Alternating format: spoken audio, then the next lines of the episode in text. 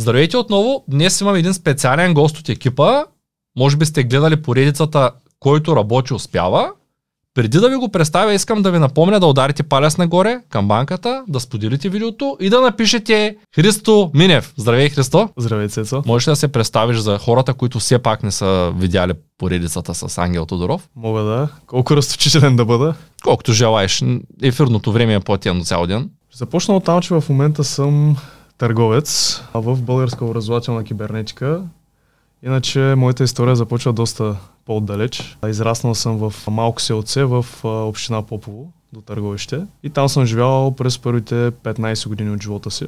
Семейство съвсем обикновено, през по-голямата част от живота ми майка ми е била продавач-консултант, а баща ми фермер. След 15 години дойдох в Варна с идеята да преследвам успеха, тогава под формата на успешен корабен механик. Това ми се една така доста перспективна професия. Ако трябва да съм честен, най-вече от гледна точка на финансите. Тогава нямах разбиране, че човек трябва да си харесва работата или нещо подобно. Мислех си, че просто трябва да изкарва пари и това ми се един много добър инструмент.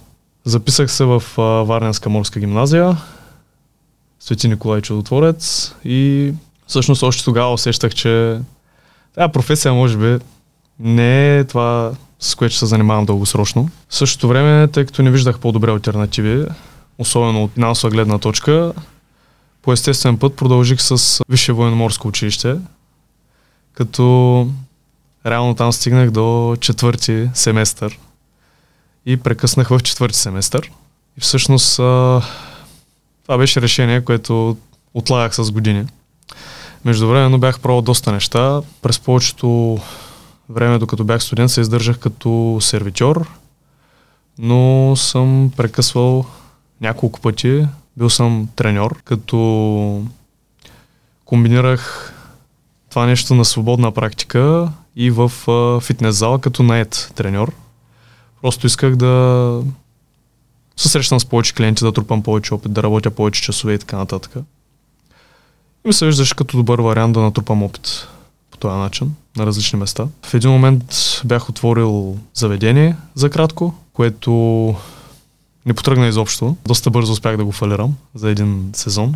То беше и сезонно заведение. След като приключих с заведението, се върнах за малко в залите. Продължих като треньор, само че ми се искаше някакси да, да направя следващата крачка. Това вече го бях правил и реших, че е гениален ход да си отворя фитнес зала. Все пак разбираш от фитнес? Все пак разбирам от фитнес. Между другото и аз бях на края на една сделка. Почти бях взел фитнес зала три месеца преди пандемията. Тук в Шумен. И много се радвам, че не съм взел това решение, защото най-вероятно щяхме да сме я затворили или ще да стои на нула и така. Да, истината е, че е много труден бизнес. Не е особено рентабилен. Тоест, а, трябва да направиш големи вложения и маржа на печалба е изключително малък разходите са високи, нали, което докарва нещата до там, че печалбата ти е като на... Уж имаш бизнес, обаче в същото време печалбата ти е колкото на един а, обикновен работник. И то, нали, при мен числата бяха такива, че моя капацитет като сервитьор беше 4-5 пъти по-висок, отколкото в залата.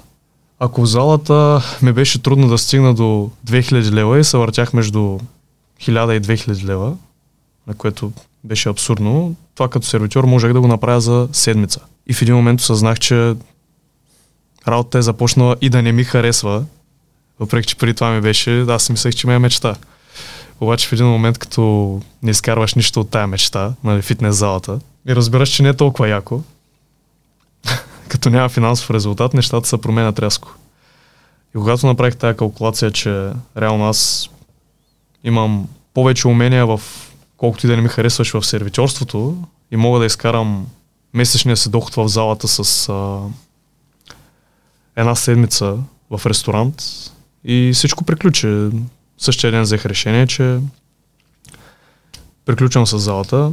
Звъннах на няколко души просто да им обявя това решение, които под някаква форма имахме взаимодействие, нали, клиенти, с които съм работил и преди това, още като съм бил само треньор. Насочил ги част от тях към други треньори, към други зали. Дадах им някакви препоръки, къде ще ги обслужат по-добре. Познавах се и с адекватни треньори. и се погрижих всеки да, да има с кой да работи. Всеки, който е поискал, разбира се. Същия ден пуснах обява за цялото оборудване във всички възможни сайтове. Какво ти беше оборудването? Ами цялостно фитнес оборудване, като почнем от а, кардио уреди, степери, крос тренажери. Беше ли дал много пари? Всякакви. А, т.е. бяха смесени, не бяха в определен да. стил. Да, да, абсолютно. Всъщност дори а, мисля, че ти познаваш човека, от който съм взел оборудването. Част от него. Не Кой цялото. Е човек? Чувал съм, че го споменаш в някой от подкаст. Николай от Great Home в Търговище. Всъщност с него щяхме да правим зала в Шумен. Николай, той утре ще бъде на нашето събиране. Така ли? На бокс с Българ Capital, тъй като той Супер. с Христо Дамянов е приятел. И той имаше, преди да има Great Home, да. имаше Great Body. Да. Ти си да. взел уредите от неговия фитнес, а ние мислехме да, да разширяваме неговия бизнес, да правим фитнес зала в Шумен. И бяхме на път да вземем 500 квадрата помещение, което си е сериозен, сериозен ход. И просто решихме да отложим проекта поради ангажименти. През това време стана ситуацията с вируса и общо взето се почерпихме накрая за добре взетото забавено решение. Да. Иначе, да, така. Тоест ти се взел от неговите ми. Да, той имаше доста, доста уреди наистина. Точно така, той вече беше започнал с uh, Great Home и реално Great Body, фитнеса. Беше процес на Беше точно така, да.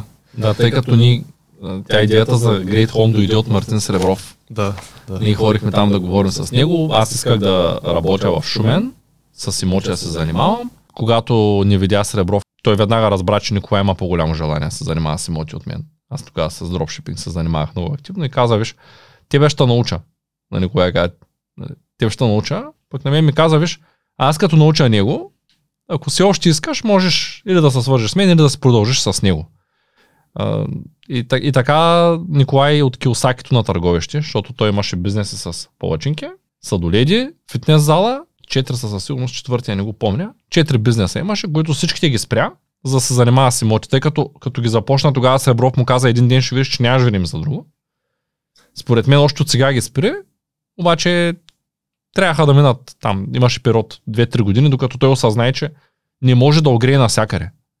Аз съм в същия процес в момента спрях част от магазините си, спрях препродажбата на част от китайските стоки, за да мога да се фокусирам върху истински стоки и върху истински продукти. Тъй като няма как да правя всичко. И се спрях и офиса в Индия, тъй като екипа в България, ти си част от екипа, екипа в България стана много по-голям, отколкото съм си мислил за 5 месеца ни. оказа се, че няма места в хотела. Един колега иска, днеска Йоан сутринта писа за още един колега, който иска той е минал обучение, иска да, да влиза в търговците. Аз бях казал, че такива хора също могат да дойдат на събитието, там, на фирменото събитие, но хотела 140 места, ни нямаме места в хотела. Тоест някъде ги сложим вече хората. Толкова голям екип стана, да. Тъй като те е Българ Капитал с нас, те, те са доста голям екип. А на Българ Капитал, а пък техните гости ще спят друг хотел. Защото те пък съвсем не могат да се съберат при нас. Сериозно стана. Тук при няколко дни Христо Дамянов дойде. И така се се ядаше сте. Добре, извинявай, ще прекъснах. Та, взел си уредите от Николай. Да, взе ги от него. Той всъщност тогава ми ги дари на супер цена. А, общо взето искаше да приключи по-бързо и да се съсредоточи върху Great Home. А ти ме не те ли притесни, че почваш бизнес точно в ситуация, в която хората ни издадат от къщи? Защото ти явно си почнал, той като затваря залата, той затвори залата 2020. Така е, да. Аз много добре си спомням, когато не стана това и аз му казах, Николай, дай да не правим нищо с тия фитнеси, защото виждаш какво се случва. Бяха на накарали да се разхождаме с маска, тогава имаше закон. Хората ни хореха до магазина за хляб. И му казах, човек, аз тук няма да вляза. Нали? И той каза ми, аз май ще взема да изляза даже от моя. И тогава той реши да се тотално реши да го остави, защото видя, че няма перспектива. Ти пък си и купил тогава. Точно така, да. Ами всъщност тогава забелязах, че масово фитнеси затварят или фалират. Да. И ми хрумна гениалната идея тогава, че тия хора скоро ще започнат да продават уредите на, на цената на желязото. Много правилно си предвидил. Ти си ги купил много ефтино. Да. И защо не ги задържа 5 години, за да почнеш да работиш? Ами... Аз така бих направил. Бих ги оставил в един гараж 5 години там с колати, бих ги извадил след 5 години, защото това винаги е цикъл, който се повтаря. Нали? Тук горе ми е книжката на Рей Далио. Искам да благодаря на Петко, че ми я изпрати на български язик, за да могат и мои приятели да я прощат. А, точно за, не знам, чел ли се Рейдалио? Не, не съм. Точно това говори, че съкратено, много интересно е написана книгата, тъй като от, от, на външен вид е 600 страници, но човек може да я прочете и за 2 часа, тъй като има дебели текстове, има бърз прочет само по дебелите текстове, има и бавен прочет. Аз друга такава книга не съм чел. Има и трети прочет с червени точки. Много интересно. И тъй като аз я бях чел на четец и бяха с един шрифт. Не съм разбрал. Сега като я чета на български вече е както трябва. Аз имам и на английски, ама съм я чел на четеца и не отворих на, на английски. Купих я просто, тъй като когато някоя книга много ми хареса, и я купувам, за да я имам. На, от дясно наляво третата, да. И, и там точно това говорят, че, че всичко е цикъл. И ако ние сме родени си мислим, че през целия ни живот се случват все различни неща, всъщност не е вярно. Те се случват същите неща, които са се случвали 100 години назад. Тоест цикъл е същия, просто е твърде дълъг за живота на един човек. И, и това, което със сигурност е вярно, че ако в момента има такъв проблем с вирус, то след 5 години този проблем го няма. Просто цикъл е такъв. Но ние, да кажем, на 100 години има вирус и ние не сме преживявали такова нещо. 100 години преди нас са преживявали. 100 години по-рано пък са преживявали вируси, бактерии, чуми, които са убивали една трета от Европа. Нали, това го знаеш, може би, че. А ето тук е и, и, и настъпващата чума. Не знам, чел ли си? я? Не, имаме в библиотеката, но не съм чел още. Аз съм я преглеждал, има доста интересни ситуации. Обичам да имам с- 5-6 книги така за, за напред. Ами Аз съм на 150 за напред, за съжаление. И тук скоро ми гостува, гостува ми, няма значение кой е гост, каза, или ги прочиташ, или ги махаш. Лоша, лоша енергия носят. И ви, ама, не стига, не стига. И така. Добре. Та ти реши да пробваш с фитнеса. Точно така, да. И всъщност поне за това излязах прав, но първо да ти отговоря на въпроса защо не ги задържах. Аз последствие ги продадах. А, също тогава не разбирах, че трябва да има определен мащаб на този бизнес, за да бъде той по-рентабилен. Нали, няма откъде иначе да ми дойде печалбата. Тия малки залички, ако някой си мисли, че тия залички кварталните все още имат някакво бъдеще, аз съм вече много далеч от тая мисъл, че зала с капацитет 50 клиента максимум може да има някакво бъдеще като бизнес. С тя може да бъде м- нищо повече от а, работа за собственика в, в Да собствения си му бизнес. едноличен търговец и ти да си посещаш гостите. Да, но в никакъв случай тия малки залички не успяват да, да си платят, да кажем, за две касиерки, така че собственика да може да мръдне поне два дена в седмицата някъде да, да свърши някаква работа. Тоест няма как да имат персонал. Няма как да си издържат персонал. Истината е, че аз съм близък с човека, който държи най-големия фитнес в нашия град. До толкова близък, че имам някакви наблюдения. Той държи още една много голяма зала, няма да кажа къде, за да просто, тъй като не знам дали иска да го споменавам. Залите са много големи. Етажи от сгради са. Даже едната е на два етажа под земята, толкова е голяма. Капацитета на тази по-голямата, която не е в. Също те са три зали, ама едната да кажем, че е много малка. В три различни града. И тази, която е в най-голямата му зала, тя е на два етажа под земята, с капацитет спокойно могат едновременно да тренират 200 души, над 200. И точно това сме говорили с него, че всъщност то, то е очевидно всъщност за всеки един такъв а, човек, който се занимава. Той добавки произвежда, има бранд и така нататък. А, имаш двама души персонал. Да кажем, фитнес треньор и човек, който ги посреща на рецепцията. Дали имаш 50 души капацитет или 300 души капацитет, имаш двама души персонал. Тоест, режийните разходи са почти същите. Същото е с а, отоплението на помещението. А, дали ще топлиш 50 квадрата или 200 квадрата, разликата да кажем, ако са ти добри климатиците и изолацията или охлаждаш, разликата в енергията може да е 50%. Обаче в капацитета може да е 500%, 600%. И ти вече от мащаба почваш да взимаш някакви пари. Отделно, че когато ти е голяма залата, неговата зала в момента като такса е за нашия град е висока, последно беше 100 лева на месец, неограничената фитнес карта. А малките зали в града имат неограничена фитнес зала, фитнес карта за 40 лева. И в един момент се, се случва така, че ако ти имаш 50 редовни клиента, по 40 лева са 2000 лева. Ако обаче имаш 200 редовни клиента, по 100 лева, са 20 000 лева. И като сметнеш 2000 лева срещу 20 000 лева, дори режийните ти разходи да са двойни, за ток, вода и заплати, което може би е така, дори да са тройни, пак от мащаба разликата в оборота е 10 пъти. Дори да имаш тройни разходи при 10 пъти разлика в един момент се оказва, че ти си прав. Големите зали са супер, а малките зали издишат. Това не е само през залите, но аз през залите го разбрах.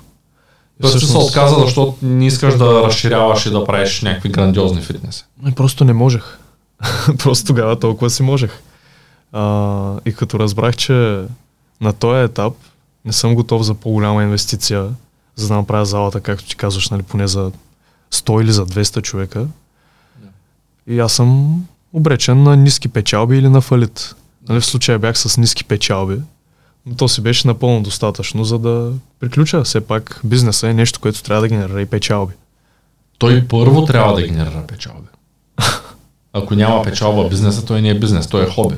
И какво направи с уредите? Продадах уредите много бързо, пуснах им а, във всички сайтове платени обяви, може би за месец някъде ги разтиках и всъщност повече пари изкарах, когато продавах уредите, отколкото бях изкарал за тия месеци, в които държах залата.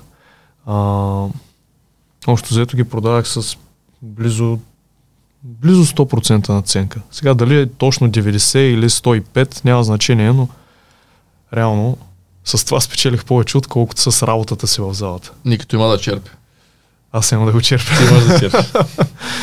Да. Значи ти е направил добра оферта. И извода е, че фитнес залата, ако е малка квартална фитнес зала, няма много бъдещи. Точно така. Не, ако някой е доволен да изкарва 1500-2000 лева и да работи 6 до 7 дни в седмицата по 12 часа, това е за него. ако не е доволен, просто Значи, не се Ти захваща. винаги си бил упорит в такъв случай. Защото да, да стоиш в фитнес залата не е лесно. Да стоиш 12 часа, за да изкараш 1500 лева на месец, също не е лесно. Като го сметнеш, той има ли 2 лева на час? Той е под минимална работна заплата. По-добре отиди.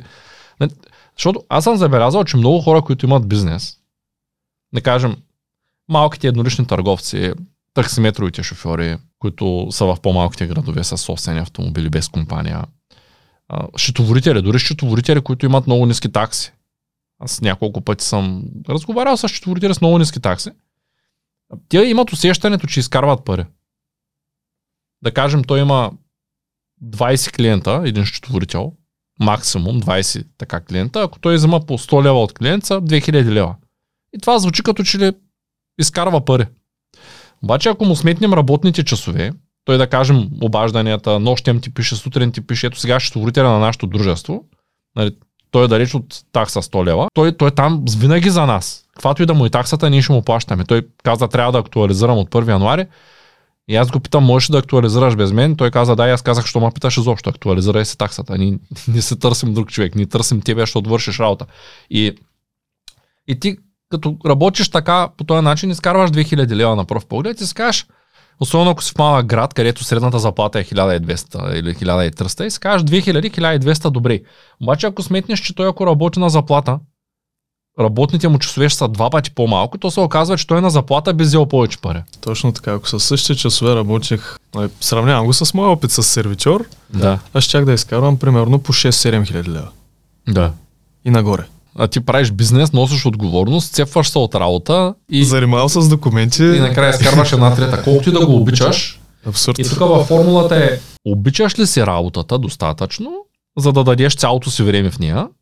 И вече формулата работи от другата страна. А какво получаваш за това време? Защото аз много обичам да снимам видеа. Нека колегите да изкарат печалбата от подкаста на месец. Много обичам да снимам видеа. Обаче ако трябва да си платя един счетоводител, регистрацията по ДДС, данъка на парите от YouTube, със сигурност счетово, едно счетоводство на фирма, която е регистрирана по ДДС, защото просто парите пристигат за услуга от чужбина, от фирма регистрирана по ДДС и те се длъжен още в началото да се регистрираш поне по член 97а, т.е. трябва да плащам счетоводство по ДДС. То ще струва повече, отколкото е печалбата на най-гледания в момента бизнес подкаст в България. Сигурен съм, че без да знам в момента, като говоря, защото даже не съм я гледал, сигурен съм, че печалбата на нашия подкаст за месеца е под 400 лева. За месец. А тук идват Христо Дамянов, 50 милиона капитал. Той, той даже няма да се разходи, ако ни, обяда ни беше колкото печалбата на подкаста за една седмица. Като седим да обядваме, той печалбата му е 10 лева на ден няма. Ни да хапнем някъде оставяме колкото... Реално той микрофона струва колкото, пома, повече отколкото изкарва подкаста за един месец. Нали? И аз ако много обичах това, което правя, обаче нямах курсовите, нямах клиентите, нямах стоеността, нямах продуктите, колко щях да изкарам пред тая камера.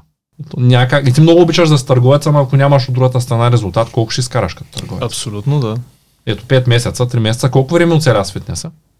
С фитнеса 5 месеца. 5 месеца. А първия месец генерира ли нещо? Първия месец реално залите бяха затворени. Тоест ти отвори бизнес тогава, когато всички други бяха затворили. Това беше част от бизнес плана. Добре, разкажи ми повече. Идеята беше, че тогава а, все пак бях тренирал вече примерно 7-8 години по зали. Познах страшно много хора, които бяха бесни, че няма къде да тренират. Представи си, че а, събудиш една сутрин и няма Амазон, няма eBay, няма AliExpress, няма, няма интернет, да, да го направя по-просто. Да, и хващаш макарата и почваш да прекарваш. Нали? Да. И точно Това това, направил? точно това направих и аз. Да. Взех залата точно когато всички други зали бяха затворени. Взех помещението под найем. Облепих го цялото с а, найлони, хартия и каквото имах друго.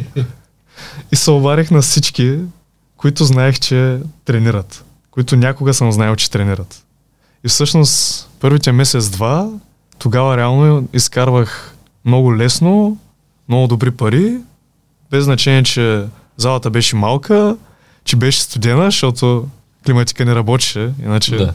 що работи климатика на затворената зала. И всъщност тогава изкарах най-много пари, докато залите бяха затворени. После, когато ги отвориха, печалбите паднаха и почнах да варя по 1500 лева. И си казах, аха, аз мислех, че тези хора ще останат, обаче те сега се върнаха по техните си Няма ли са условията, които получават? Точно да. Аз а, мислили сме по въпроса, много често ме питат клиенти. А, аз ще отворя сега, точно за фитнес да кажем, ще дам пример, защото в ще отворя един фитнес, той ще бъде малък, тук квартален, имам, имам наследствено малко помещение, там в блоковите и, и аз ги питам, добре, какво- ви е конкурентно предимство там на то помещение? Как е банята? Е, банята е само една, то не се знае дали бойлерчето е 80 литра, дали ще стопля. Пък аз съм тренирал на времето в зала, в която беше част, тя все още съществува. Това е първата зала в Шумен. А, Уредите са заварявани от един приятел на ръка, на който вече децата му ходят на фитнес и даже завършиха и са в университет. Даже май университет завършиха децата му. Заварявани са на ръка. Залата е баскетболната зала Младост, тук в Шумен. Тя е втората зала спортна. Тавана съответно е, знаеш колко е висок баскетболният таван. Това няма никакъв шанс да бъде отоплено. И представи си, имаме една зала и ние заварени уреди school на ръка. Всичко е направено буквално е направено на ръка. Тук там има някой диск фабричен, но лостови лежанки, всичко е с електрожена.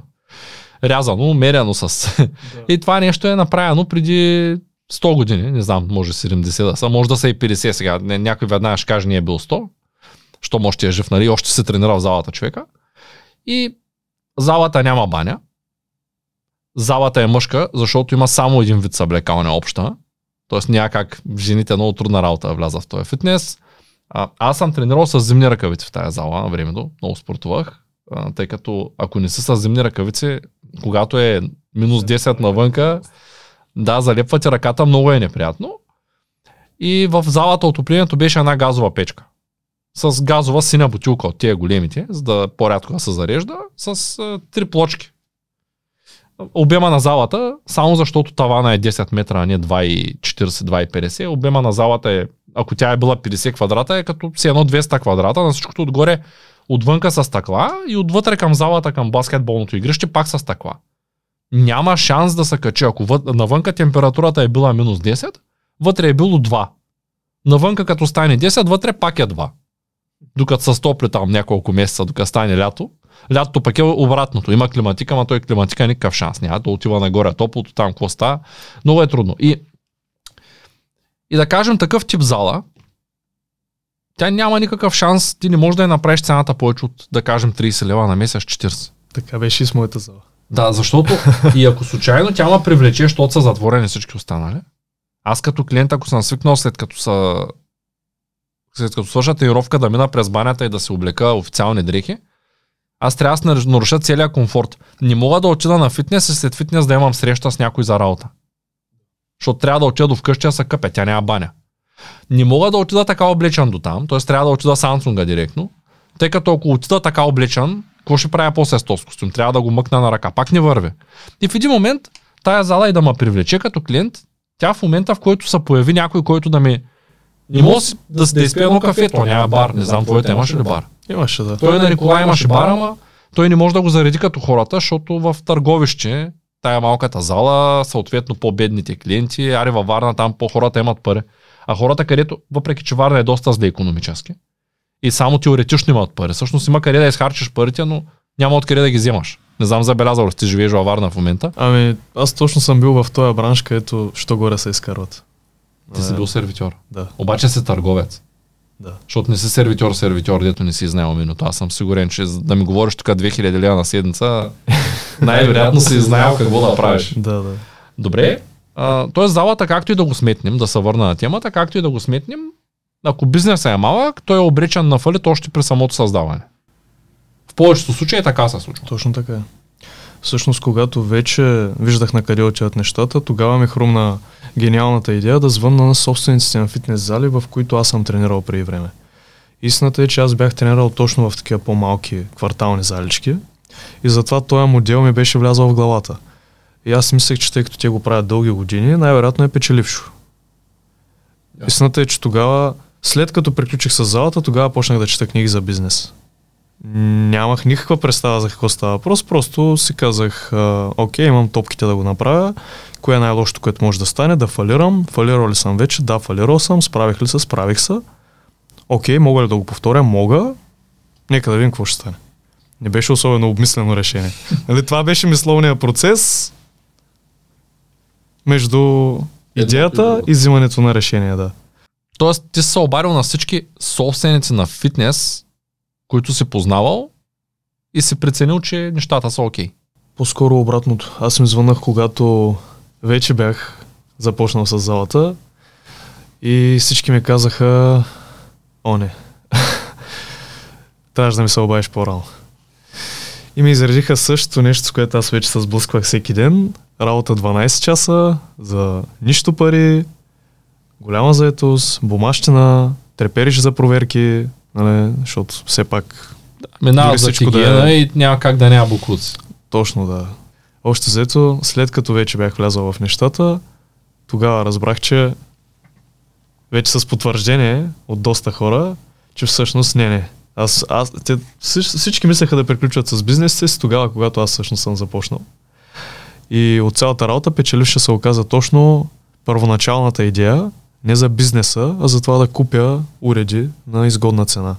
И просто да направя един вид спекулация. И се оказа, че търговци си изкарват повече пари от бизнесмените.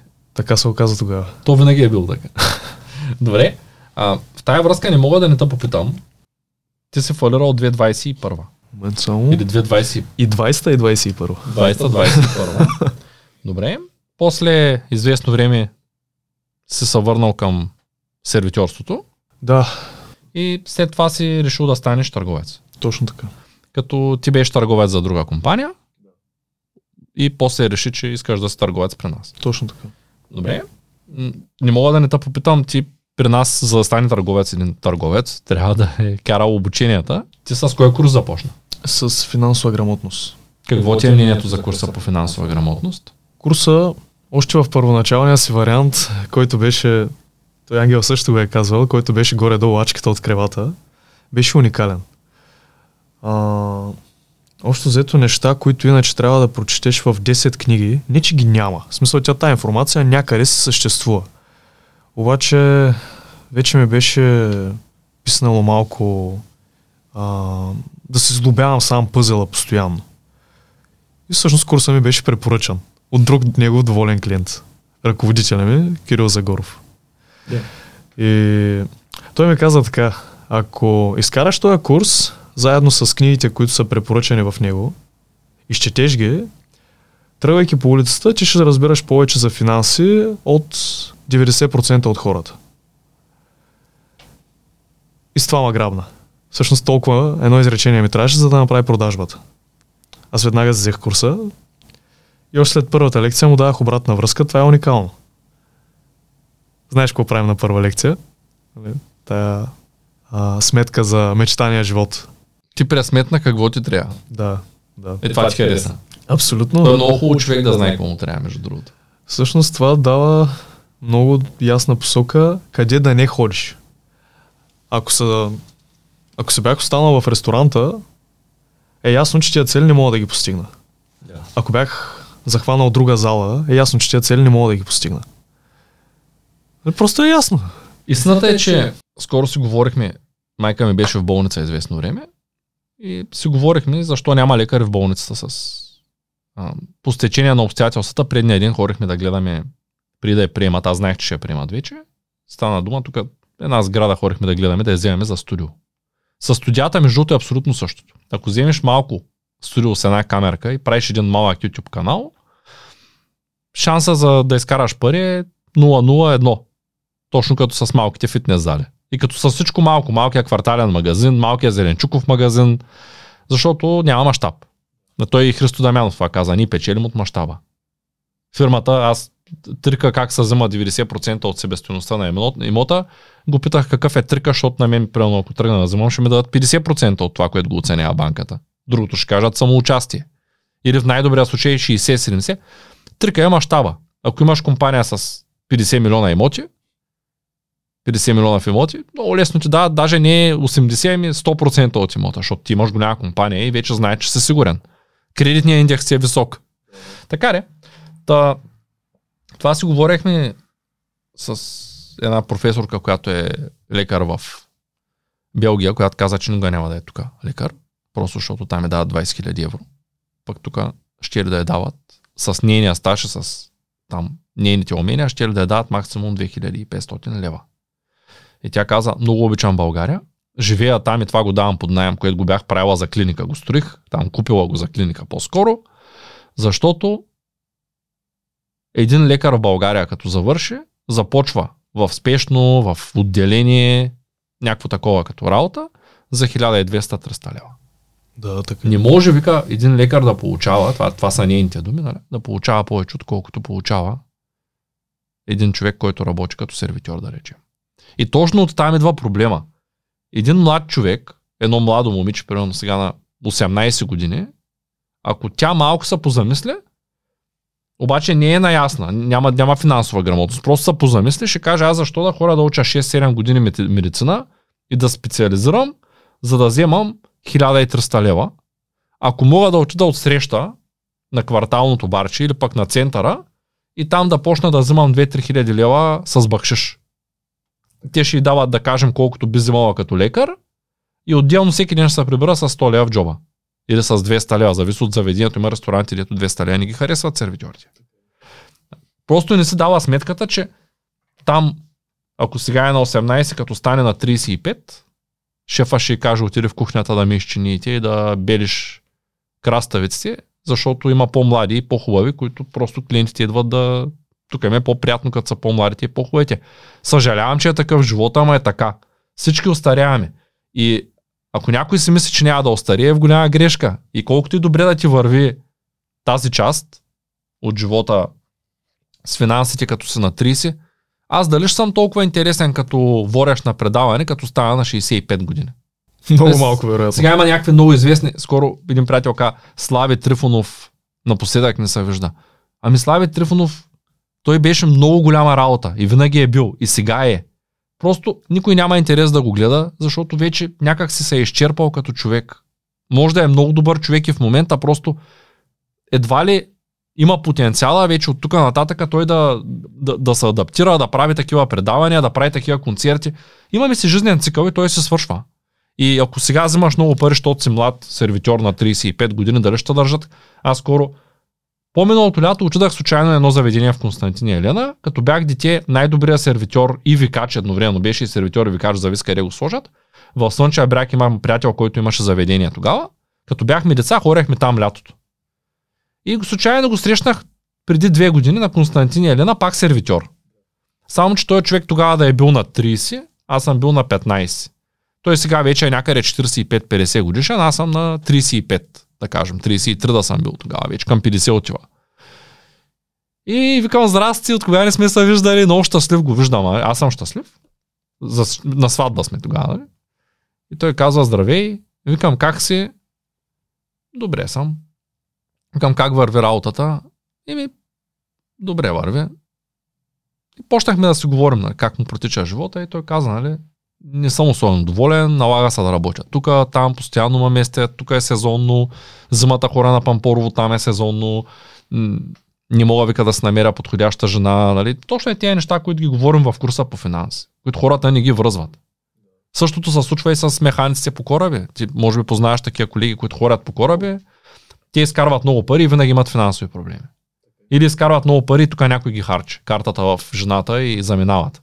И това е така. И, и е хубаво човек да ги осъзнае рано нещата. Аз също късно осъзнах, че съм в грешния бизнес. Много години изкарвах пари и добре, че пак не е късно, защото можеш да ги осъзнае тези неща след 5-6 години, когато вече адаптацията ми е по-малка, пък конкуренцията е още по-голяма. Какво правим тогава? Няма как да си винаги супер на, на високо ниво, особено ако вече минеш една възраст. Едва ли сега, ако тръгна да уча испански, ще го науча както ако бях на 20. От да, трудничка е. Добре. И, и курса? Да се върнем обратно да, за тези да. неща. Всъщност, много лесно го купих с това изречение, че след като го прегледам, заедно с а, книгите, които са препоръчани в него, ще разбирам повече от 90% от хората за финанси. И всъщност това се оказа точно така, само че по по-различен начин от, който, от начина по който аз си го представях. Аз си представях, че имам някакви уникални знания, дето никой друг ги няма. Нали? Смисъл, че нещо супер такова, м- което е крито до сега, нали? което само в този курс ще го има. А всъщност това бяха знания, които след като минах курса, разбрах, че трябва да ги има в училище и трябва да ги знае всяко 15 годишно дете. Но просто хората не ги знаят. Системата е такава. Системата е такава. Хората не ги знаят и всъщност а, това, което едно 15 годишно дете може да освои, а няма никой възрастен или нямат 90% от хората, прави така, че те да живеят един живот, който не винаги ги удовлетворява. Добре. Тоест, курса по финанси кара първо. Да. После, как реши да запишеш търговския курс? Кога го записа него? Търговския курс го записах а, октомври, нещо такова. От, Може би ти и караш първия наш курс. Точно така. на да. блок. Да, е. да, точно така. Така. Като след финансова грамотност всъщност нямах нужда от убеждаване. В смисъл не са ми го предлагали, нали, Ангел не ми го е предлагал. Аз просто знаех, че го има и беше ясно, че се запиша. Нали, ако ти си бил много доволен от определен сервитьор, най-вероятно пак сядаш на неговата маса. Да, даже съм питал къде е вашата маса, за да седна там. Точно И така. на теб ти се е случвало, нали? На мен ме е познато само, че от другата страна Да. на барикадата. И всъщност, като разбрах, че има изобщо някакъв нов курс, веднага се записах. Записвайки се на курса по търговски умения, след това разбрах, че има курси по инвестиране в имоти. И още взето питах къде да платя. Добре, защо? Аз знам, че си го купил. Днеска по-рано ми каза. Как, как реши да купиш курс за покупка и инвестиране в недвижими имоти, при положение, че ти в момента няма да инвестираш? Първо, това не е точно така, че няма да инвестирам. Ти май имаш имот вече. А, не, имам инвестиции в имот. Добре. Те са под форма на акции, не са под Да. форма на имот. Но за, може би, 90% от клиентите ми имотите са интересна тема. И аз виждам много позитиви от това да им бъда полезен в тая посока. Да имам някакво ниво на компетентност. Да. И лятото започнах с книги, които са ми препоръчени от а, Кирил Загоров и от Ангел, които според тях са най-добрите в света на тая тема. Той че ще ги. дадах една за имотите. А, ти ми даде интелигентния инвеститор. Да. Да. Да учиш английски. На английски. на английски. Още не съм я почнал. Не си ли Заради английски, а не за Заради английски. Заради Е, Така да искам да уча английски, как да ти дам книга на български. Да, да, да. Така, Така е. най-лесно се учи. И И след книгите вече беше време и за курса. Прегледах програмата. Тя още взето е доста обстойна. И самото изчитане на програмата отнема някакво сериозно време. Не може просто така да я прелистиш. Да. И ма грабна веднага.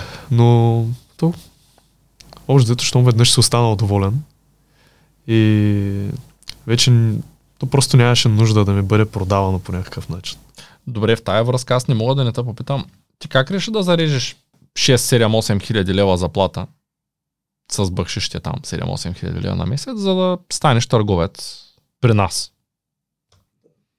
Нямаш заплата тук фиксирана. Каквото изкараш, това е, доколкото знам миналия месец, резултатът ти е под 8 хиляди лева. В пъти. В пъти под 8 хиляди лева. В пъти е Ако под Трябва да 8 бъдем честни, защото сега някой, да не си помисли някой, че в този подкаст идват някакви хора, които са научени предварително да изложат и да подведат някой друг.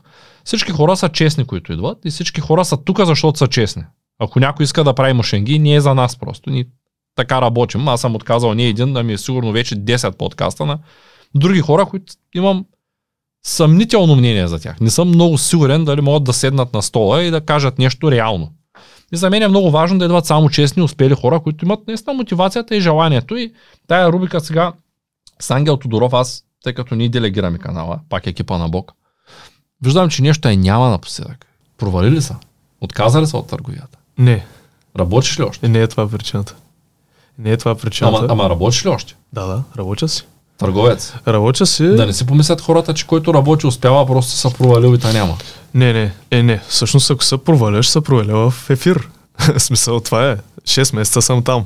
Ако не се получи, хората ще знаят точно какво се е случило.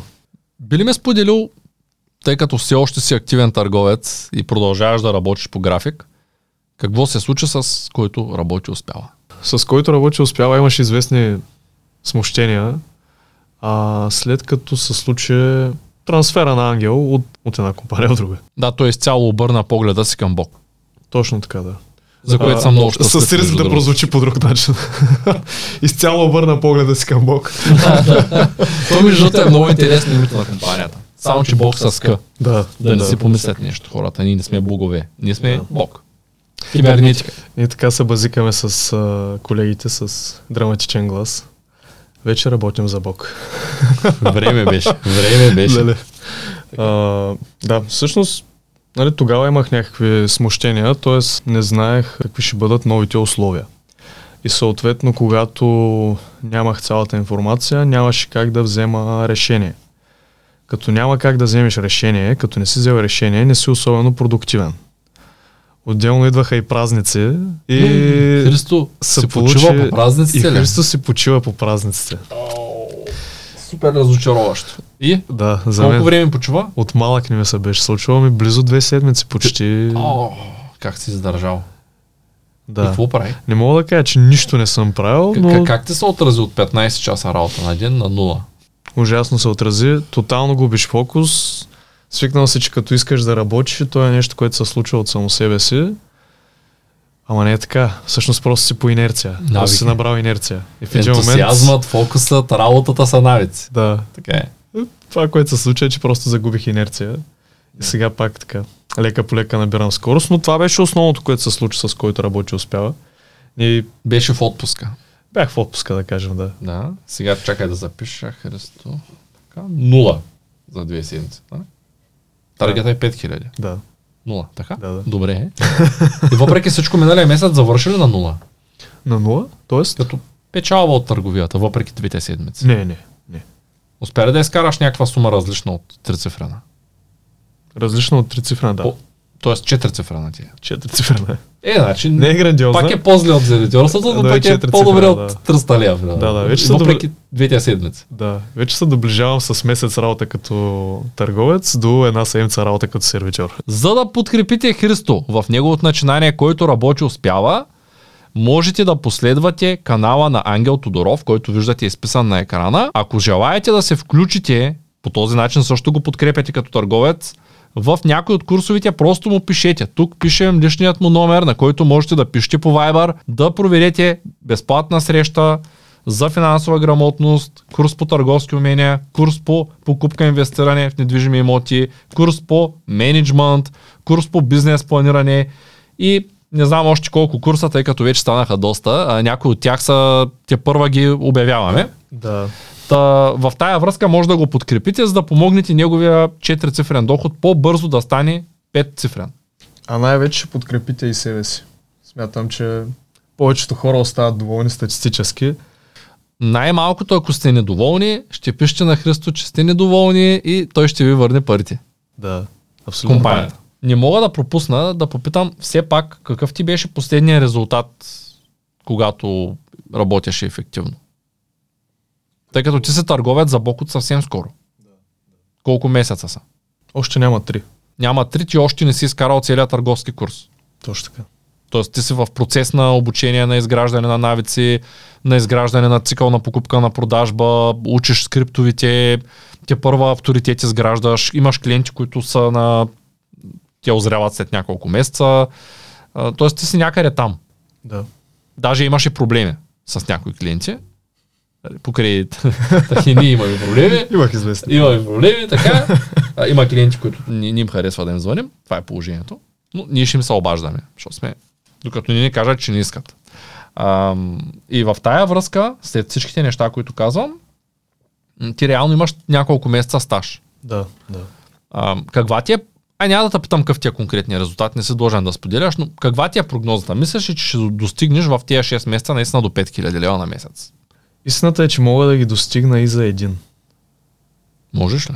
Ако успея волево да се натисна достатъчно. Чисто математически сметката е много проста. Истината е, че ако си натисна задника достатъчно, то това не, не е необходим 6-месечен период. И, и, и по-малко не е необходим. И 3 месеца не са необходими. Трябва един месец, в който наистина да си изпълнявам таргетите на 100%. И със сигурен, ще вземеш 5000 лева често. Така смятам.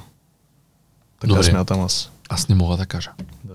Добре, Чисто математически нещата се получават. следим рубриката.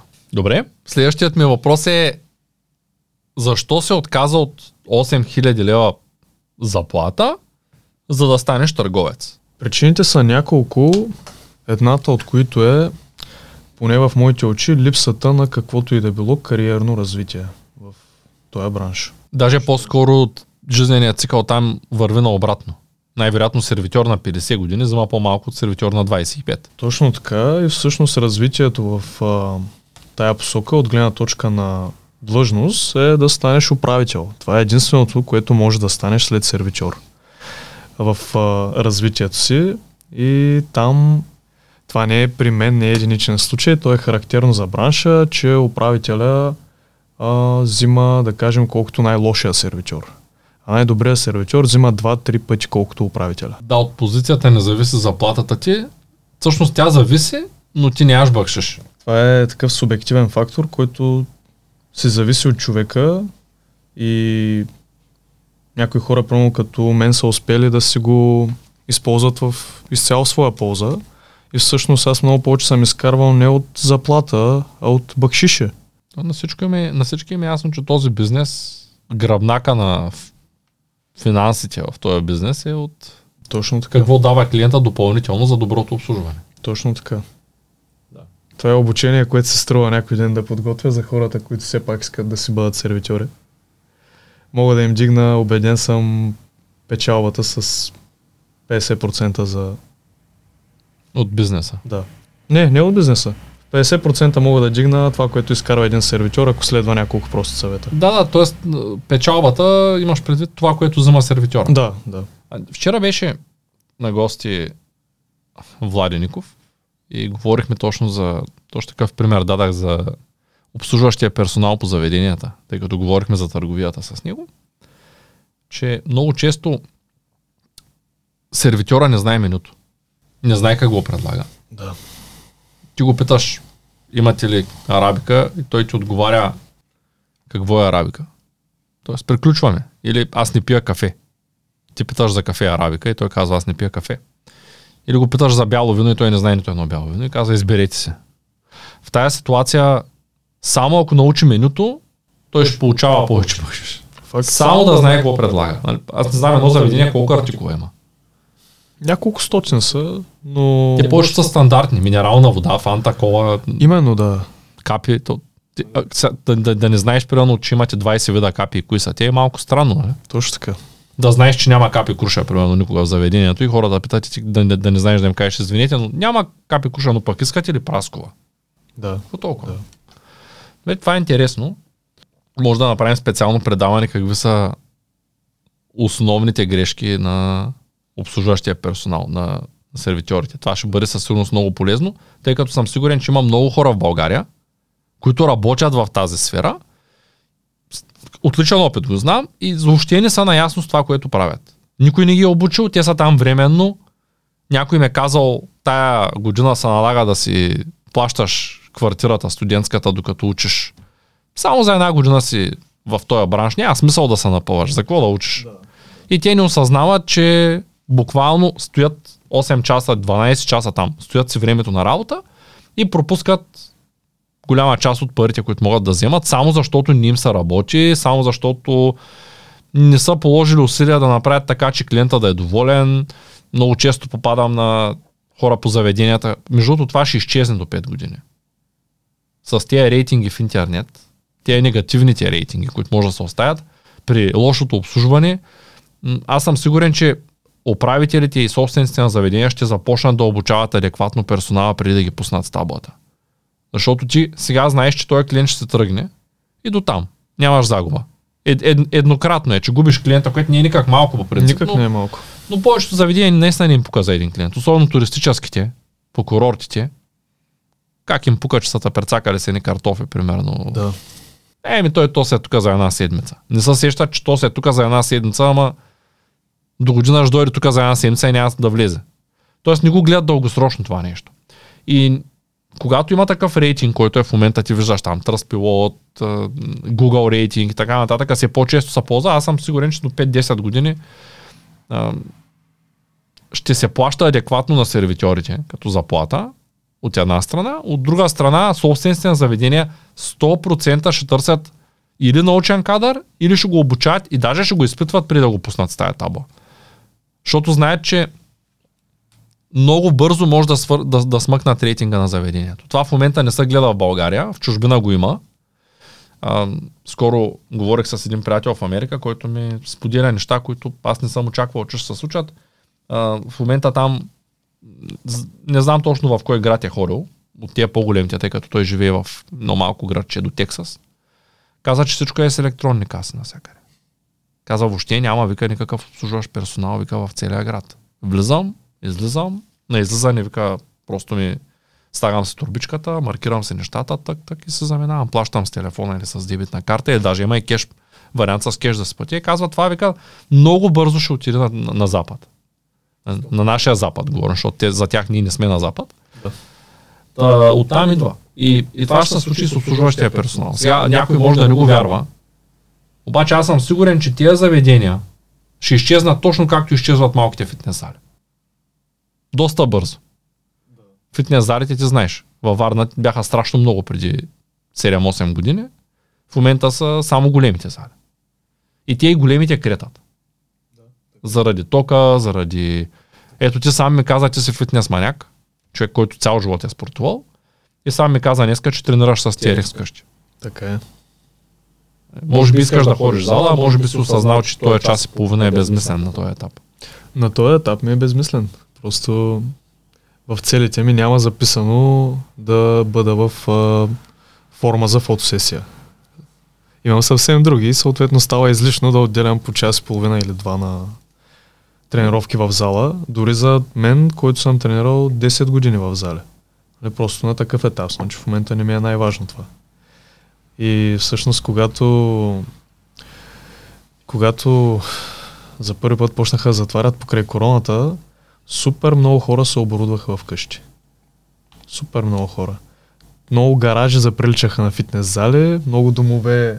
Да, по половината ми душеве офис е фитнес. Половината ми офис е фитнес. В момента имам халки, имам TRX, дъмбели, стойки за лицеви опори, крив лост, още дъмбели, още дъмбели, ластици.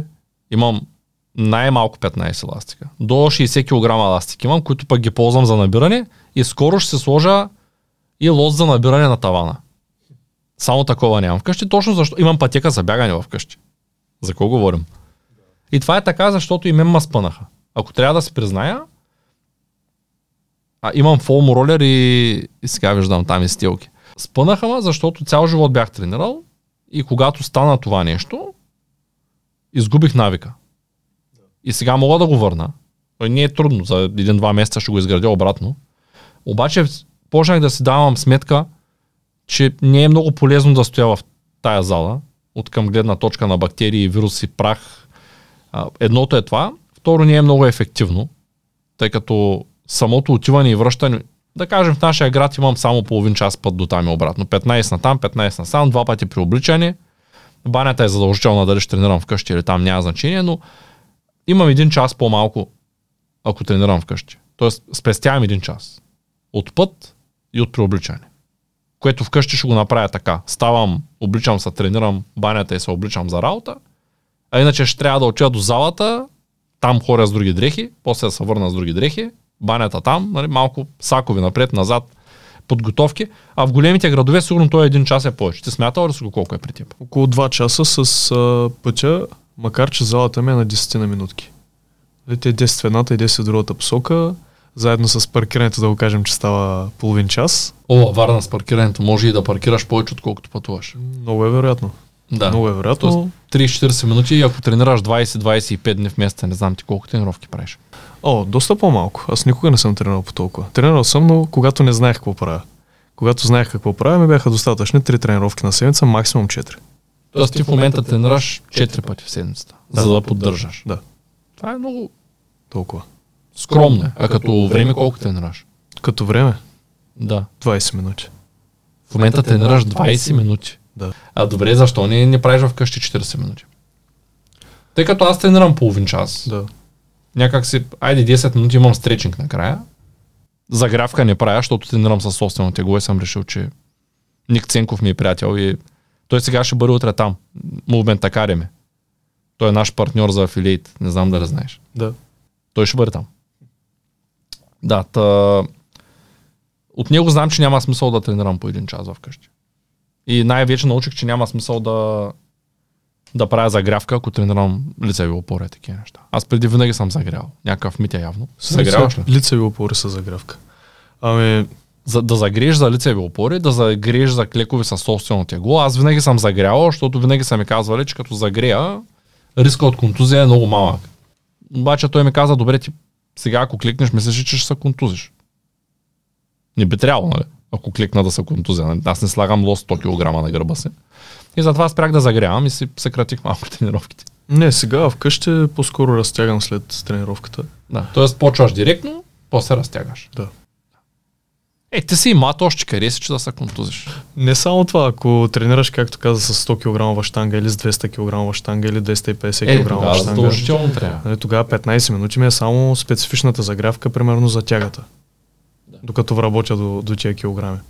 Обаче в къщи, за лицеви опори, за клекове, такива неща. Ти представяш се, ако толкова зле бяхме устроени физиологично, че всеки път, когато се наложи да се затичаш без да се загрял, или да, да подгониш животно и да се хвърлиш на някое дърво без да се загрял и да се контузваш от напана. Да. Между другото имам един приятел, който куца 3 месеца, който тренира редовно заради това, че е тръгнал рязко да бяга след, след едно дете да го спаси там. Тръгнал да изда на пътя. Нали, така че може, обаче аз го отдавам на това, че той има много мощна мускулатура. От години тренира. И може би не съм много рязко се е засилил. Може би има вероятност да се случи разтегляне, ама е много малка. Това е като да се е наведеш да получиш дискова херния. Това не е възможно, ако се навеждаш празен да получиш. Възможно е, ако вече имаш дискова херния, да прищипиш нещо. Точно така. И много хора казват, ей, наведах се да взема или какво си, примерно бутилката, там, бутилката с олиото, и, и, останах така. Да, ама ти преди да се прищипиш, най-вероятно си имал дискова херния, защото едва ли се е щупил гръбнака при навеждане. Да, да. Аз така си го обяснявам. Това много често съм го чувал. С, обикновено, като се разболявам и винаги какво изядах последно. Пък ти доста дълго време си го ял. Не е станало, диабета не си го хванал от последната бомбона, ами от 10 години бомбоната. Да, да. Точно Да. така. Добре. Ами, аз мисля, че изчерпахме темата, но все пак искам да питам, ако можеш да обобщиш, какво е това, което виждаш като перспектива в търговията? Кое е това, което те накара да станеш търговец? Ето, добре платена работа си отказал да бъдеш механик на кораб. Да. Това е работа, която цял живот, може и на 60 години да я работиш, пак вземат много добри заплати. Дългосрочно не знам дали се увеличават много, но със сигурност се увеличават. Там капитаните, шефовите вземат големи заплати. Спрял се да бъдеш сервитьор, доста перспективна. Окей, фитнеса, ясно е там, калкулацията не излиза, но, но защо реши, че търговец, като търговец, имаш по-добра перспектива? Чисто финансово или като цяло? Като цяло. Защото все пак най-важно е да си обичаш работата. Да. Ако на теб не ти харесва да правиш това, което правиш, ако аз не обичах да снимам, как ще снимам такива часове тук? То, дори да ми плащат много пари, да кажем, че някой ми казва, ще плаща много пари, самия факт, че на мен не ми харесва, аз между другото затова не станах лекар. Исках да уча биоинформатика, бях се запътил да уча второ више, вече като се завърших магистратурите. Много ми харесва специалността биоинформатика, обаче се зададах въпроса, като стана биоинформатик, какво ще работя? И отговора беше, че ще правя някакви неща, свързани с... Аз много обичам, запомням лесно неща по химия, по биология, лекарства, диагнози, такива неща, просто ми се отдават. И много го исках, обаче се отказах, защото на мен това не ми харесва. Тоест, лесно ми се случва и да пиша програмен код също ми харесва и да измислям алгоритми ми харесва и си мислех, че тази специалност бях се засилил да я уча, но просто не е за мен. Същото е ако тръгна да ставам лекар, нали? затова не съм тръгнал да уча в посока медицина. А, не искам да гледам болни хора. И не мога да помагам на хората, ако те са болни, защото се чувствам зле, когато някой е болен. Имам такава менталност. И да. представи си да станеш лекар, заради парите, и да идват хората болни, на теб цял ден да ти е гадно, че всички са болни и че трябва да им помагаш, пък медицината лекува доста малка част от заболяванията. В повече случаи има диагноза и ти дават хапче и това е казват, ти си от това си болен, следващия. Ти си болен от това. Ти не можеш да ги лекуваш, защото не си Господ. Не знам съгласен не с мен, но в повечето случаи е само диагноза. Това е... На същото мнение съм. Говорил съм си с медицинска сестра за това нещо. Тя смяташ също. Аз хорих скоро на уролог. Имам някакъв проблем, хорих на уролог. Уролога каза, ами вижте, топ, и да бяхме видяли някакви проблеми, свързани с това, с бъбрецата там такива. И в повечето случаи в нашата професия, 80%, само ги диагностицираме и ако пък откажат, отиваш на хемодиализа и това е. И вариантът ти е евентуално да ти присъдят. Пак е това. Да. Казват ти, че това имаш, дават ти някакви хапчета за облегчаване на симптомите и чакаш. И, и за това нещо при нас не бих станал лекар. Хубава, много хубава работа, много полезна, много... Аз съм сигурен, че лекарите имат голяма перспектива. Дори някой, ако е избрал да бъде сервитьор вместо да бъде лекар, защото на пръв поглед лекаря взима 1200 лет, това не е вярно. Добрите лекари и в България добрите лекари могат да изкарват много пари, ако е за парите, но повечето добри лекари са станали лекари за да помагат. Сигурен съм, че няма такъв, който цял ден гледа болни, за да вземе много пари. Няма логика. Да. Колкото и да им плащаха. Добре, но, но пък е факт, че много хора, които са лекари, искат да ги оценят и финансово и заминават в чужбина. Тая жена, която е професора, каза, че преподавала в момента на, на бъдещи медици в последен курс. Каза 48 човека от 50 вече имат договор в чужбина, когато са в последните лекции. В момента им преподавам. 48 от 50 са готови да заминат. Защото просто знаят, че тук условията, апаратурата, всичко е старо, всичко е лошо и не искат да стоят в България. Имат избор, хората са положили 7 години усилия. Напълно е нормално. Ти ако си отделил 7, 8, 10 години на нещо, имаш възможност някъде да бъдеш оценен с двоен, троен, петорен финансов резултат. Еми да, ти по-рано ми сподели, че и ти вчера си окончателно си приключил работа с друга фирма, за която си извършвал търговска дейност. Не за друга, ами защото резултата не те удовлетворява. Така е. Най-вероятно от резултата, не знам. Ами, не само и вече не смятам, че мога да бъда полезен там. Това е... Аз и... също не мисля, че мога да им бъда полезен на този етап. Добре, тогава в тази ситуация, може би виждаш полезност тук. Ето, Влади Ников се е махнал от фармацевтичния бранш, където да, е взимал доста сериозна заплата. Да. С много опити и той също каза, че иска да е търговец тук, защото вижда смисъл.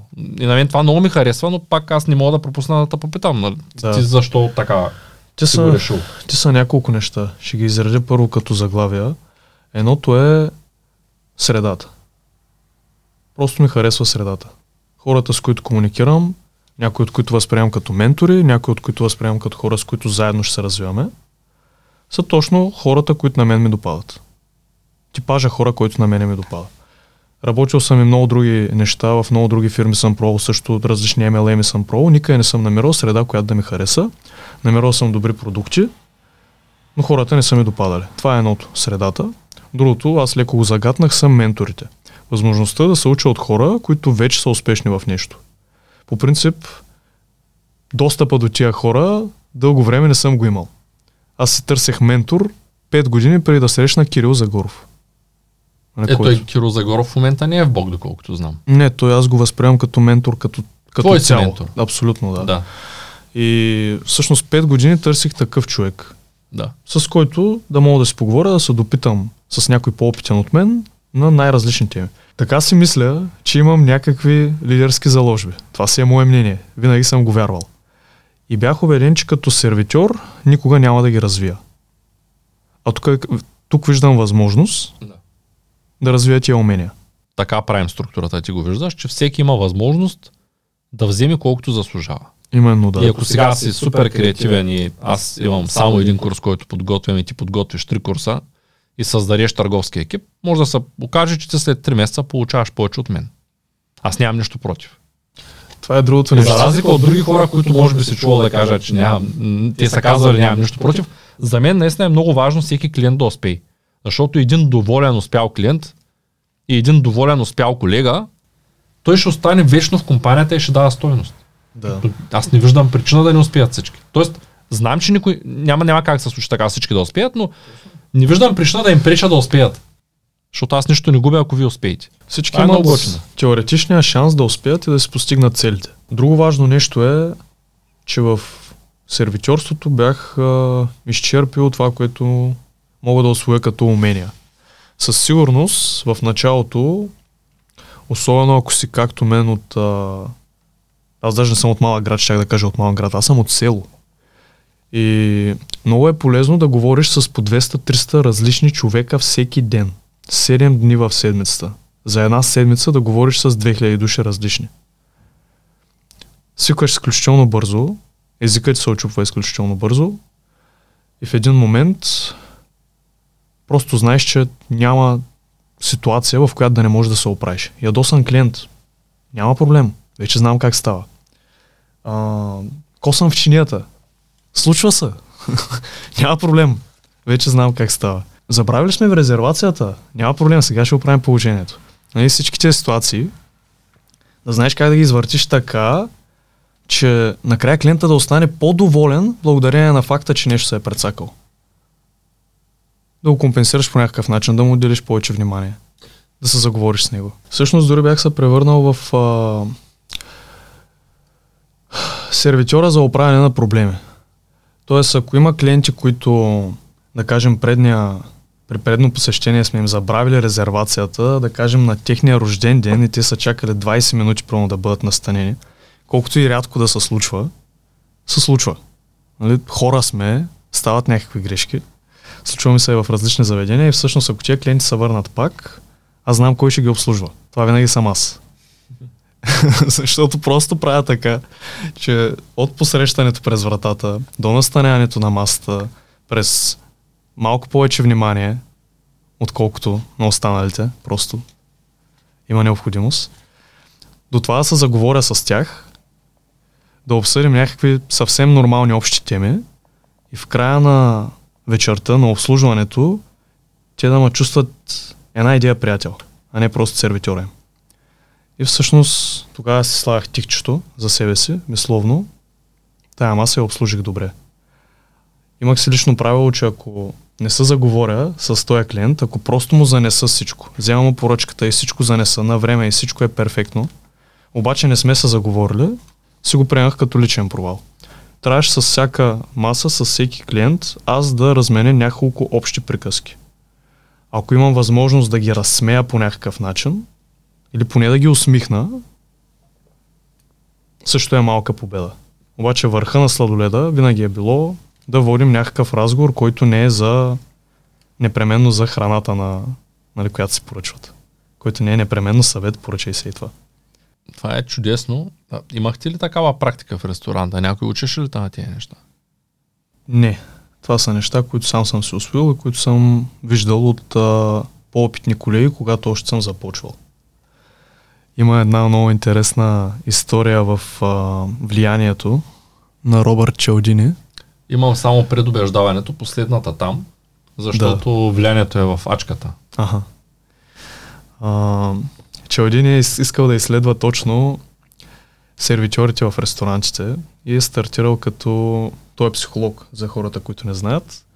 Искал е да изследва как фирмите обучават своите кадри и как всъщност те се отнасят с хората. И е станал помощник сервитьор в ресторант, където сервитьора, да кажем Христо, е така да го наречем, е бил очевидно най-добрият сервитьор в ресторанта. И той се е залепил за него, за да го наблюдава и е установил, че докато другите имат фиксиран модел на работа и нали, следват някакви фирмени стандарти, а, сервитьора Христо, да кажем, на всяка маса е коренно различен човек. И ако на масата има семейство с две малки деца, той почва някаква заигравка с децата. Нали, това са такива стандартни неща, дето в един момент просто идват отвътре. Но ти си знаеш, че като разсмееш детето, когато той е щастлив, родителя също е щастлив. Просто е престъпление да отидеш на маса с малки деца и да не се пошегуваш по някакъв начин. Да боснеш една кола там, примерно. Ами да сложиш пред детето ракията, пред баща му сокчето и такива неща и просто да им гледаш реакцията. Това съм го виждал много пъти. Е, това, това са такива, за някои може да са малко по-такива крачмарски номера, но истината е, че работят много добре. А, аз не съм работил в такова заведение, където съм бил с хангала на ръката и с белите ръкавици. Там, където аз работих, това действаше безотказно. И всъщност аз не съм го правил само за бакшиша. Да почерпиш детето една ракия. Точно така. Работи много добре. И нали, става смях, веднъж разсмейте ли са заедно на масата, там нещата са ясни. На следващата маса а, стои сам мъж, едър, нацепен, с брада, в е тая поза. Значи там пак е Христо. Още един Христо. Там е втори Христо. Да. да кажем. И виждайки го, приемам съвсем различен тон. Това описва и Челдини в книгата. С него вече може да сме на братле, брат или както там се обърне към мене. Там съм преценил, че мога да си го позволя, защото той застава да кажем. Е така и ми казва, братленце, какво да имаме? Нещо, искам някакво месо, ама да не е мазно, че лято идва. И веднага възприемам този тон на разговор. На, на следващата маса, преминавайки, са двама господа, да кажем, в този вид. С риза, с костюм, понякога с въртовръзка, понякога с куфарче. И там е нормално аз веднага да превключа, както и сервитьора в а, книгата на Челдини, на съвсем друг тон, който е вече по-дистанциран, по-официален може да се обърна към тях на господа, готови ли сте с поръчката? Няма да бъде братле, готов ли с поръчката? Да, ако става батки. Точно така. На следващата маса, да кажем голяма компания, която те първа поръчва, давайки ми поръчка, която аз по една, по една или друга причина знам, че не е окей okay за тях, че не е най-доброто, което могат да си поръчат. Аз не гледам да им го набутам, защото е по-скъпо да речем и това ще ми дигне оборота, оттам бъкшиша и така нататък. Аз директно им казвам, честно, вижте това, м- как да го кажа, поръчете си нещо друго. Това или това са по-добър избор. Обикновено това нещо изгражда доверие не само в човека, на който си дал съвета, а в всички присъстващи на масата. Оттам нататък са склонни да ти дадат възможността да насочиш и тях, да избереш напитките, да им препоръчаш десерт. А всъщност всички тя неща вдигат сметката, вдигнали са сметката, се вдига и бакшиша. Ако сметката ти е 100 лева, стандартният бакшиш е 10%, ако някой не знае. Не винаги се оставя, но това е стандарта. Ако сметката е 100 лева, бакшишът ще бъде 10. Ако сметката е 200, логично е да бъде 20. Обаче ако хората са останали доволни, може да е 30, 40, 50, може да е и 100. А може да ти оставят и освен бакшиша ти вземаш и процент. Тоест оттам вземаш пари. Дори и без бакшиш пак ще имаш процент. Дори да кажем, че е някаква мега стъсната компания. Да. И сметката е 98 лева и 50 стотинки, те ти оставят 100. И ти скажеш и само 1 лев. И обаче ако си на процент. Така е. И другото е, че средно аритметично, да, има такива компании, но средно аритметично, като се справиш добре, да кажем това, че се стигнал средно 9% за месеца, а не 10%, не ти тежи особено. Преживява се. И това е вече и магията на, на този тип сервичори, както той ги описва. Нали, че с тия похвати на едно и също работно място, от това, което имам като наблюдение, е имало колеги, от които изкарвам двойно повече, тройно повече или от по-добрите, които са на ниво наистина, 50% повече. Което се е сериозна разлика на едно и също работно място. Добре, не те ли се сърдят колегите? По-скоро не колегите, а клиентите, когато им даваш предложения какво да едат. Напротив, особено за дамите, и не само, но особено за дамите, по-скоро е облегчение за тях. Нали, с риск тук да засегна някой, по принцип за жените е трудно да взимат решения. И това е един подарък, който правя за тях. Когато ги насоча, им давам възможност по-лесно да изберат. А как по-точно започваш с обичате ли домати? С някакъв въпрос уточняващ, за да знаеш все пак, ако тя не обича морски дарове и ти препоръчаш някаква салата с морски дарове, малко ще бъде... Да, да. Е, Или ако има алергия към орехи и някакъв десерт с орехи, малко ще... Със сигурност трябва да се вземе някаква обратна връзка от клиента. А, най-малкото, ако той е дошъл за морски дарове, аз му препоръчвам паста, нали, не е много. Да, да, като виж, че някой иска да яде паржола и да, да му кажеш, да. имаме много хубави запеканки с сирене. да. Малко не вървиш. Първият въпрос е общ. А, да ви помогна ли с избора? Или нещо от труда? Той всеки път е различен. Там Това е, е било... Много, много добра тема а, с а, сервитьорството и аз предлагам да я запишем цялата в един отделен подкаст. Защото е наистина много яка тема. Пък виждам, че ти можеш да говориш между другото по тая тема два часа. Да, по, по тая мога. По тая можеш, добре.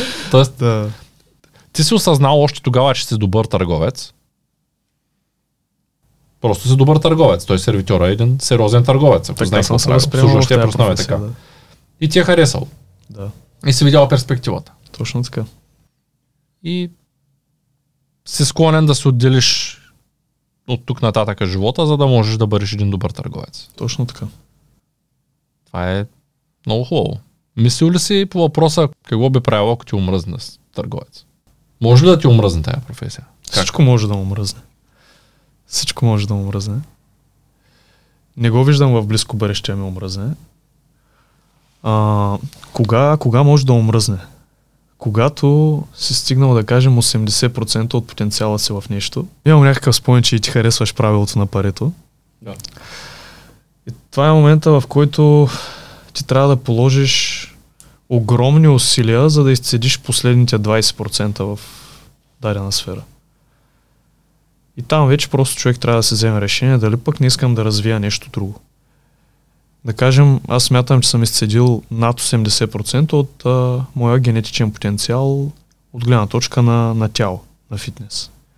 И за мен не беше окей, okay, при положение, че с 20% от усилията от тук нататък мога да поддържам 80% от резултата, аз да дам 80% усилия, само за да изцедя последните 20% от него. То най-вероятно специално за фитнеса там освен да кажем, че успееш да го развиш, там ще е почти невъзможно дългосрочен план да го държиш. Да го поддържаш, да, точно така е. Защото аз съм забелязал, че на човек не му трябва много, за да се чувства добре и да изглежда добре. Обаче, за да е перфектен, тип Аполон, дори и да има генетика, му трябва много. Точно. Нали, тук вече говорим за сега може да хапваш нормална храна и да изглеждаш добре. Може да намалиш въглехидратите, като изключиш бокуците, както си направил с сладкото, и пак да изглеждаш добре. Обаче, за да изглеждаш перфектно, там даже няма да си позволиш неща, които не съм сигурен дали са полезни за организма, за да държиш това, тая визия. Да. Не знаеш за какво става дума. Да, да. Падал си на много малко мазнини, правил си много интензивни тренировки и двете едновременно като се случат, като махнеш въглехидрата и правиш тежките тренировки и се налага да спазваш невероятен режим, в един момент ти се чувстваш поне аз, защото аз съм имал такъв период в живота си, който не съм бил в спортната форма, в която, дори даже в която си в момента, може би аз, моята топ форма е била много по-зле от твоята в момента, но за да поддържам това, което временно го поддържах, се чувствах много зле. Точно така. е. Емоционално, изтощен, изморен, нервен, няма въглехидрат в организма. Това не се свиква с него. Всъщност, може би се свиква, но не осъзнаеш колко е зле.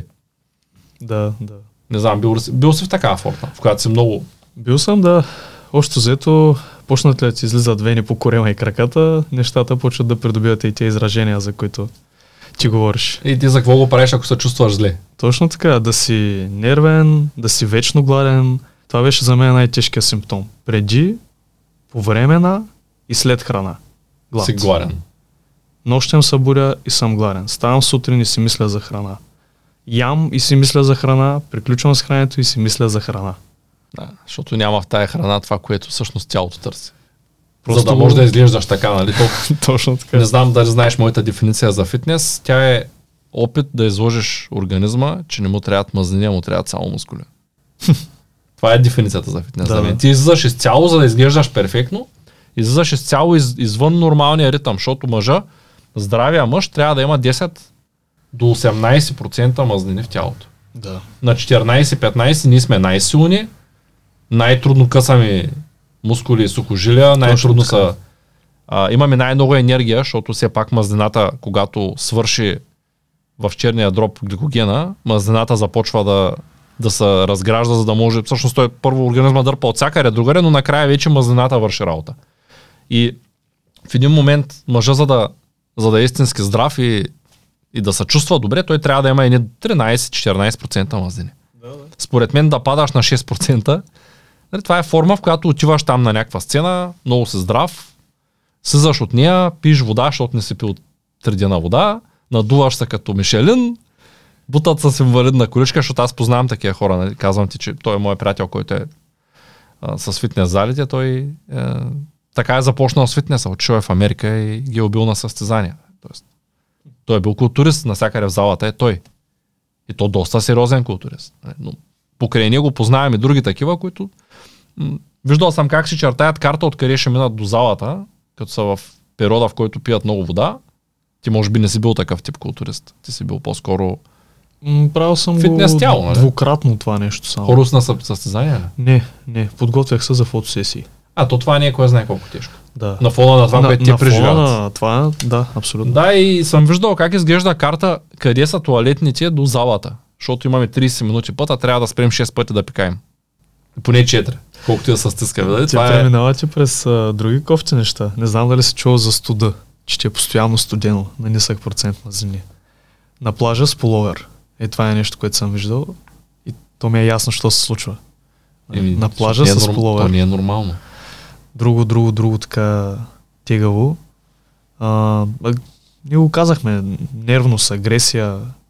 Да. Да. това нещо може да... Липса на фокус. Не помниш какво си правил преди 5 минути. Да, и също липса на енергия за елементарни неща. Представи си сега как гледаш чашата и искаш да пиеш вода. Обаче ти е тегъл. В смисъл, чак те мързи да се протегнеш за чашата. Смисъл, нямаш енергията. Ти падал ли си на такъв процент, че да си по този Не, не, блокирал начин? не, не. Аз няма Само да с забравя.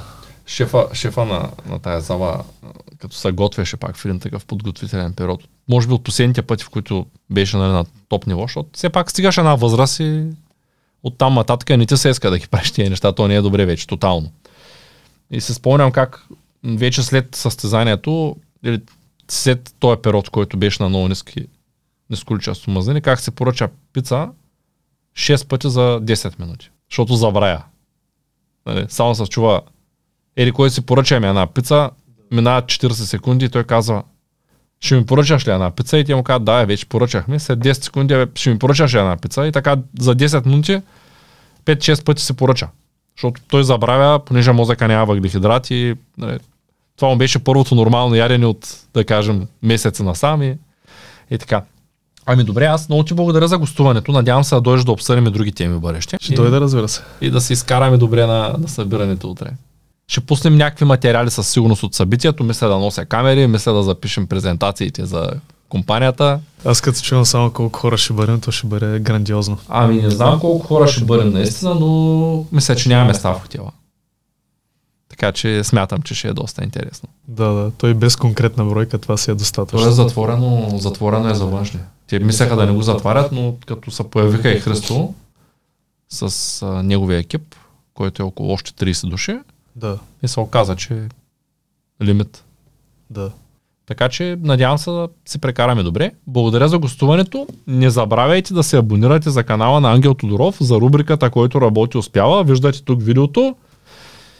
И до скоро! До скоро.